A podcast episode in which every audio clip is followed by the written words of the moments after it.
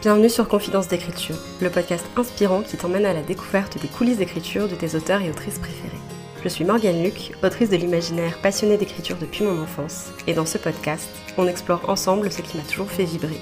Les routines des écrivains et écrivaines, leurs plus grands rêves, mais aussi leurs peurs et leurs doutes, leur vision de l'écriture, et bien plus encore.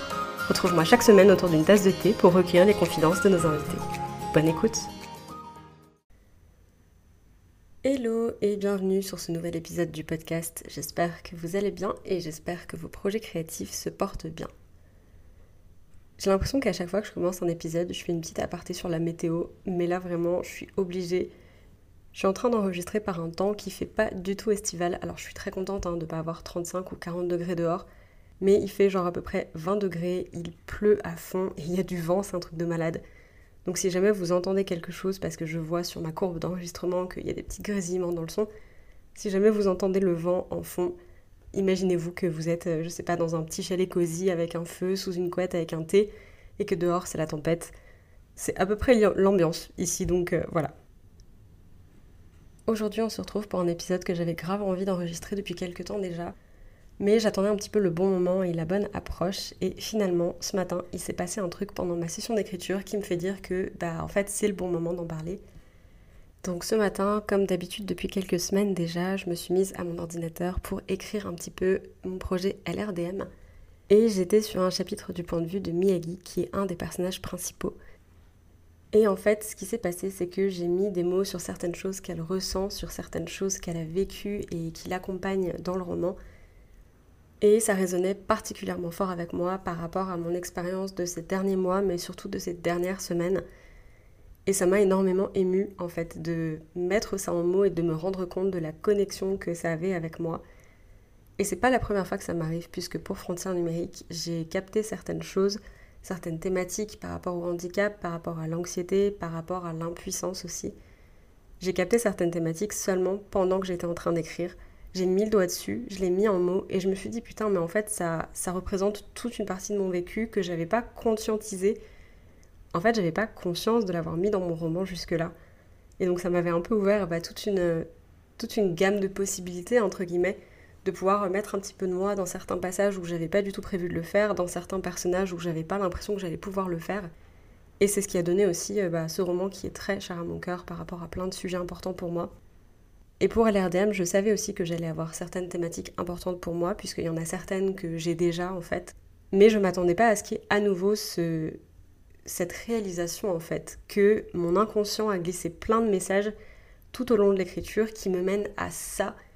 Et en fait, c'est juste, j'ai l'impression ouais, d'avoir à nouveau creusé un peu en moi sans faire attention. Et au bout d'un moment, bah, c'était trop obvious, c'était trop évident, je ne pouvais plus passer à côté. Je l'ai mis en mots et j'étais là, bah oui, en fait, c'est c'était imprévu, on va dire, mais effectivement, j'ai glissé de ça. Et ça me fait énormément de bien de, le faire et ça me fait énormément aussi du bien de lire du coup ce que j'écris par rapport à ça. Donc voilà, ça c'est ce qui s'est passé ce matin. Et je trouve que c'est toute la beauté de l'écriture en fait de aussi pouvoir, pour moi en tout cas, avoir cette partie-là de, de, catharsis, de libération, de sans m'en rendre compte, faire de l'introspection sur moi et après pouvoir apporter ça à un personnage, pouvoir vivre ça à travers un personnage et pouvoir évoluer aussi et un peu des fois me, guérir, on va dire, à travers mes personnages.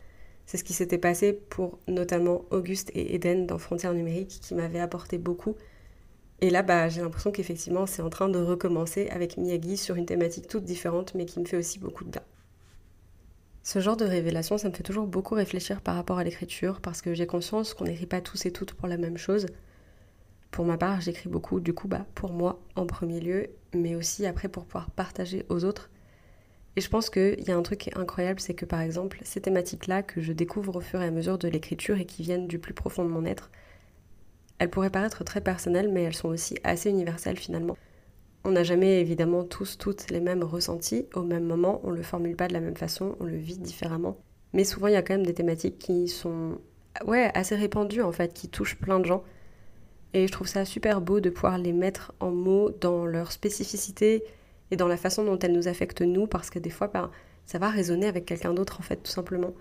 Avec quelqu'un qui avait peut-être besoin de lire ça à ce moment-là, quelqu'un qui avait peut-être besoin d'être conforté à ce moment-là.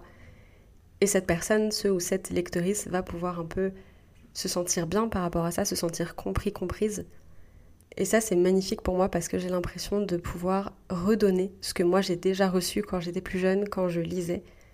À savoir que, et c'est la réflexion qu'on avait avec une copine la dernière fois, la lecture, ça a ça de magique que des fois, il y a des livres qui nous trouvent au bon moment. Je sais pas si ça vous est déjà arrivé de commencer à lire un livre et de vous dire Ah putain, ce bouquin, si je l'avais lu deux ans plus tôt, trois ans plus tôt, dix ans plus tôt, ça aurait été pile le bon moment parce que j'en avais besoin à ce moment-là et je l'avais pas, mais je suis contente qu'il existe.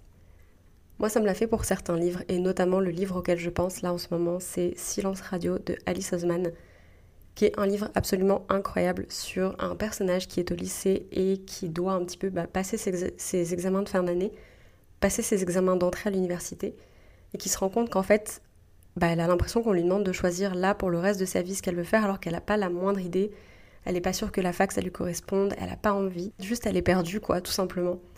Et ça c'est un livre que moi j'ai découvert bah, sur le tard on va dire parce qu'il n'était pas encore sorti pendant que j'ai fait mes études, il est sorti quand j'étais je crois dans mon avant-dernière année d'études supérieures, si je dis pas de bêtises. Donc ça, c'était plus forcément exactement le moment pour moi de, lire ce livre, on va dire, mais je l'ai lu et il a quand même résonné avec ce que j'avais ressenti quand j'étais à la fac. Il a quand même résonné avec une partie de mon expérience et ça m'a quand même fait beaucoup bien de le lire et de savoir qu'il existait et que peut-être il aurait accompagné, il allait accompagner certaines personnes, certains élèves, certains étudiants, étudiantes qui étaient incertains, incertaines à propos de leur futur et qui en avaient besoin à ce moment-là. C'est des livres comme ça un peu qui, guérissent une partie de nous. Et je trouve ça juste oufissime de pouvoir les trouver au moment où on en a besoin. Et c'est un peu étrange, mais c'est un peu mon plus grand rêve, on va dire, en tant qu'autrice. Ça serait de savoir que j'ai rendu ce truc-là. C'est-à-dire que quand j'étais plus jeune, j'ai lu des livres au bon moment, des livres qui m'ont parlé, qui m'ont apporté beaucoup, qui m'ont aidé à grandir, qui m'ont réconforté. Et ce serait oufissime en fait pour moi de me dire que peut-être quelque part quelqu'un lit mon livre et que ça lui fait cet effet-là aussi parce que c'est le livre dont cette personne avait besoin à ce moment-là. Et le truc que je trouve hyper fun là-dedans, c'est que c'est ce qu'on disait tout à l'heure, il y a à la fois un côté très personnel dans le fait de partager ce genre de thématiques, et il y a à la fois un côté très cathartique pour nous-mêmes. Et moi j'ai l'impression des fois en écrivant que je suis un peu en train d'envoyer une lettre à mon mini-moi. Alors des fois je dis mini-moi, mais ça peut être mon moi d'il y a deux ans seulement, comme ça peut être mon moi d'il y a dix ans. Et finalement, écrire, ça nous fait du bien, autant que ça peut faire du bien aux autres. Et ça, pour le coup, je trouve que c'est très fort. C'est un moment de partage qui est inégalé. Si je dis pas de bêtises, dans les confidences d'écriture de Lilibelle de Cholet, elle me disait que elle avait l'impression de faire le plus beau métier du monde parce que finalement, son métier, c'était de partager et de transmettre des émotions. Et ça m'avait beaucoup touché la façon dont elle l'avait exprimé parce que finalement, en faisant cet épisode, je me rends compte que je suis complètement d'accord avec elle. J'adore écrire et je suis hyper fière d'être une autrice parce que à chaque fois que je me mets devant mon clavier, il peut se passer ce qui s'est passé ce matin. Il peut se passer une révélation, il peut se passer l'impression de m'être fait un câlin à moi-même, l'impression de m'être réconciliée avec une partie de moi-même, et l'espoir aussi que peut-être quelque part quelqu'un résonnera avec ce que j'ai écrit, avec l'émotion que j'essaie de transmettre et que ça lui fera du bien aussi. Cet épisode, c'est un peu pour moi un moyen de faire une ode à l'écriture et à la lecture, une ode à tous les livres qui nous ont trouvés au bon moment et à tous ceux qui nous trouveront dans le futur au bon moment. Une ode à tous les livres que nous on écrit pour nous, pour se réconcilier avec notre enfant intérieur, pour parler de certaines thématiques qui nous tiennent à cœur et dont on a besoin, qu'on s'en rende compte ou pas.